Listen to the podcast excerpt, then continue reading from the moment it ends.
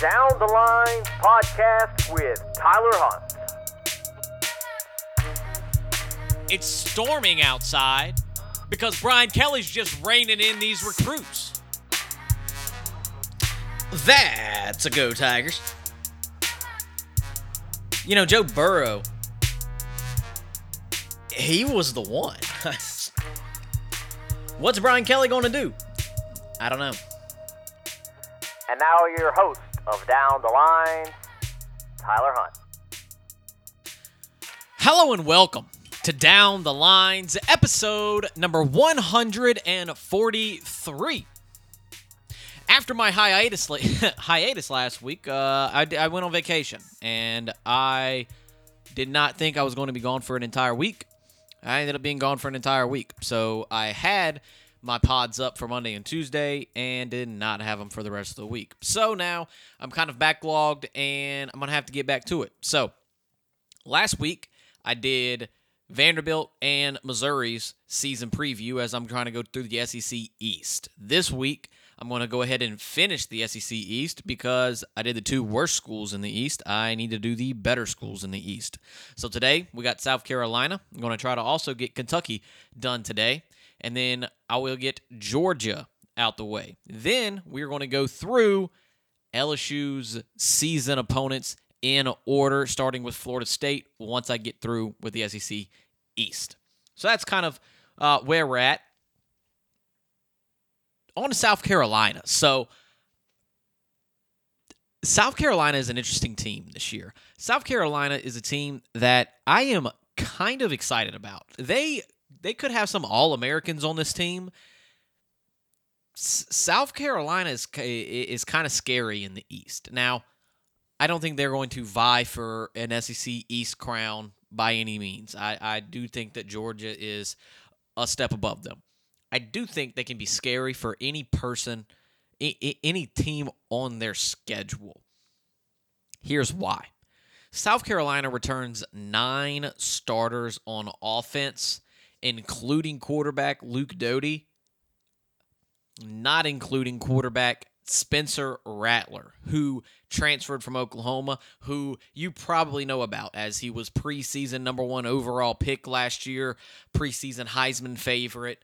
Um, had a great season at Oklahoma his sophomore year, where he threw for 3,000 yards and 28 touchdowns. Last year, didn't di- didn't exactly go his his way.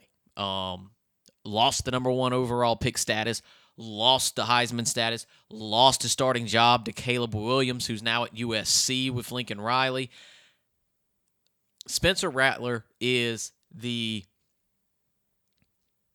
biggest possible redemption comeback story in the NCAA. Sometimes you have to go to a different place for greener pastures. And here's why this South Carolina team can be very, very good. Like I said, they return nine starters on offense, including all five offensive linemen. Now, the offensive line wasn't terribly great last year, but you get an offensive line who is more comfortable with each other, has an entire off season together. St- They started last year. All five of them started on the line last year, and they are all back. There's something to be said about experience, and this offensive line has over 100 career starts, which is a lot. On top of that, they have almost all of their production in the wide receiver room back. Plus, they get a transfer, a very, very, very good transfer in Antwane Wells from James Madison University, who set the record last year for most receiving yards, most touchdowns, and most receptions in James Madison football history. He was all Division two on about 20 different uh, publications. You get him coming in. You get another transfer coming in from Arkansas State. Plus, they get a couple of good high school commits in. On top of the fact they were returning their entire receiving corps pretty much from last year, including their starting tight end. So this offense was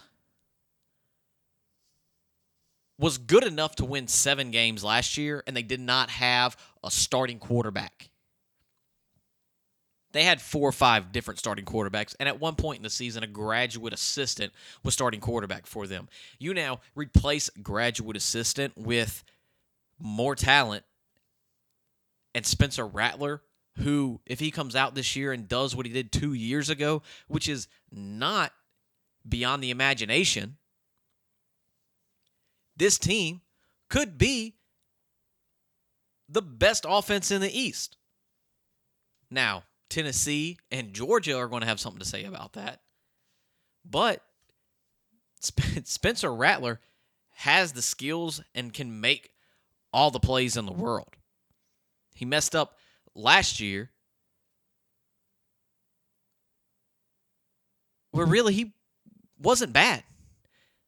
I have his stats pulled up right here. He completed 75% of his passes last year for 1,500 yards, 11 touchdowns, and five interceptions in like half the season. I think he threw three of those interceptions in the Texas game when he was pulled and they put in Caleb Williams. Name another quarterback in the history of football who completed 75% of his passes and was benched, and I'll give you a hundred bucks. I I doubt that that has ever happened, especially one that was preseason projected number one overall draft pick. If Spencer Rattler can humble himself, can come to South Carolina in new scenery, new coaches. Oh, yeah, by the way, Shane Beamer and both his offensive and defensive coordinators, it was all their first year coaching last year. All of them in the in their respective positions. In the SEC, and they went seven and six. They were three and five in the SEC, but I don't know if you remember this. Um, LSU was three and five in the SEC last year, and their non-conference schedule wasn't great, but they did beat a North Carolina team in the was it the Duke's Mayo Bowl. This team played for Shane Beamer. They won games they probably shouldn't have won. They beat a Florida team that was reeling at the end of the season. And on defense, they still have Jordan Burch, who was one of the one of the highest rated high school commits whenever he went to South Carolina. He spurned Clemson and decided to go to South Carolina. Also, LSU was on that list. I don't know if you remember that. But South Carolina had a very good defensive front last year. It should be good as well this year. They returned three starters in the defensive backfield. This South Carolina team can be scary. And I think I think that their offense is going to take a big step forward because they even have Luke Doty as the backup quarterback who started four games last year, who was two and two. He had some pretty decent numbers. Uh, but he was a he, he was a high he was a top 100 prospect out of high school. He got hurt last year uh, in summer camp, which is why he didn't start the season. Zeb Noland started the season, and after three or four games, he got hurt. So, um, oh man, I'm blanking. What is his name? So Luke Doty came back came back in and he started four games till he got hurt, and then another quarterback came in, and then by the um by the Duke's Mayo Bowl, they had a wide receiver playing quarterback like LSU did last year, and they ended up winning that game. So this is a team that that plays hard, who has some some some talent to go around, and in a pretty weak East, could possibly fight for that second position in the East behind Georgia. And I, I, think they might. I mean, let's let's go through this through this schedule real quick. They start the season off with Georgia State. They should win that game. They should win that game against Georgia State. Then they go to Arkansas, week two to open the SEC.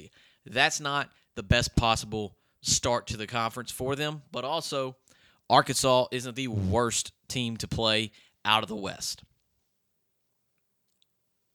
That game's at Arkansas. I haven't exactly done my deep dive on Arkansas yet. I would possibly pick Arkansas to win that game in Arkansas. Arkansas has a good quarterback, but that could be one of the best quarterback matchups in the SEC, which is uh, crazy to crazy to even think of.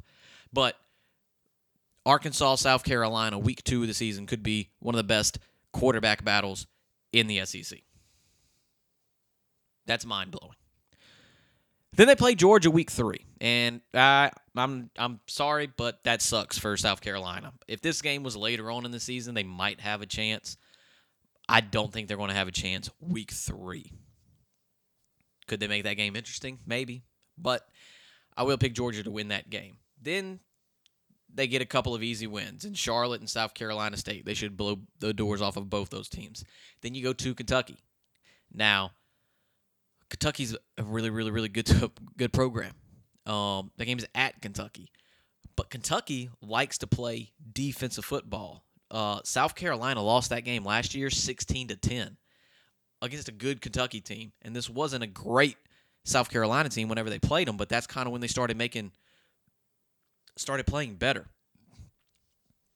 I will pick Kentucky to win that game. I would not be surprised if South Carolina won.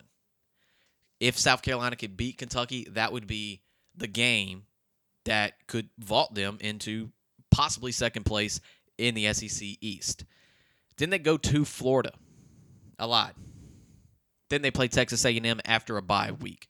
Now Texas A&M, this is about the part of the season where we'll we'll find out if they fall apart or not.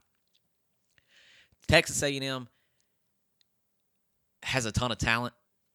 Obviously, they had number one recruiting class. If you want to tell me who the better quarterback is between Max Johnson or Spencer Rattler, I think that I would pick Spencer Rattler. Which team has the best around them? That might be Texas A&M. They might have stocked up enough talent by now, but also you have no idea how Texas A&M is going to play at this point of the season. And this this here seventh game of the year on the road is the type of games that Texas A&M loses. I would pick Texas A&M to win this game today, but in October when this game is being played, I would not be surprised if if my pick completely changes because Texas A&M at this point could be five and two or four and three, and the wheels are falling off. At the same time, they could be seven and zero. I don't know. Give me Texas A&M in that one against Missouri at home.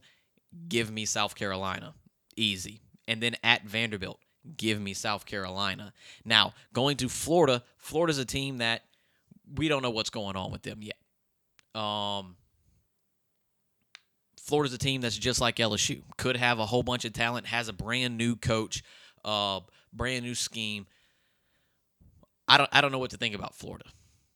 I don't think they're going to be as bad as they were last year. I think they're going to be a little bit better, but I also don't know if I, obviously don't think they're going to be the Florida of old that was going and fighting for SEC East championships. I think it's going to take a couple years under Billy Napier. I like South Carolina to beat Florida here on August second. Tennessee, this is this is the game that th- this is the game to watch. If if South Carolina can win this game after winning beating Kentucky, this could be a game where South Carolina finds himself second place in the East, uh, which would be huge. The finish against Clemson, that's probably going to be a loss, especially because it's at Clemson. Clemson should take a huge step forward this year and get back into the national spotlight. So, by my by my count, real quick, let's see. You had win Georgia State, loss, loss. Charlotte, South Carolina State, eh, Kentucky's a toss up. Texas A&M's a toss up. Missouri, Vanderbilt, Florida. I see South Carolina winning at least six games and going bowling again, which would be very good under Shane Beamer in his second year. But if South Carolina can find a way to be, beat Kentucky, A&M, or Tennessee, find themselves with seven or eight wins, I think I think eight and four is probably the ceiling for South Carolina. Six or seven wins is probably where they're going to be at. Um, but I'm going to be excited to watch the South Carolina team this year, and I'm going to be excited to see if Spencer Rattler can go back into being the playmaker that he was as a sophomore at Oklahoma and what made him one of the top quarterback prospects in his respective uh, recruiting cycle. That's it for South Carolina. Next up, I'm going to be talking about Kentucky. That'd probably be later on the day. So if you're listening to this, you could probably go ahead and click on that Kentucky link next, and I'll tell you what I think of Mark Stoops' program. But that'll do it for me here today, and I will catch y'all down the lines.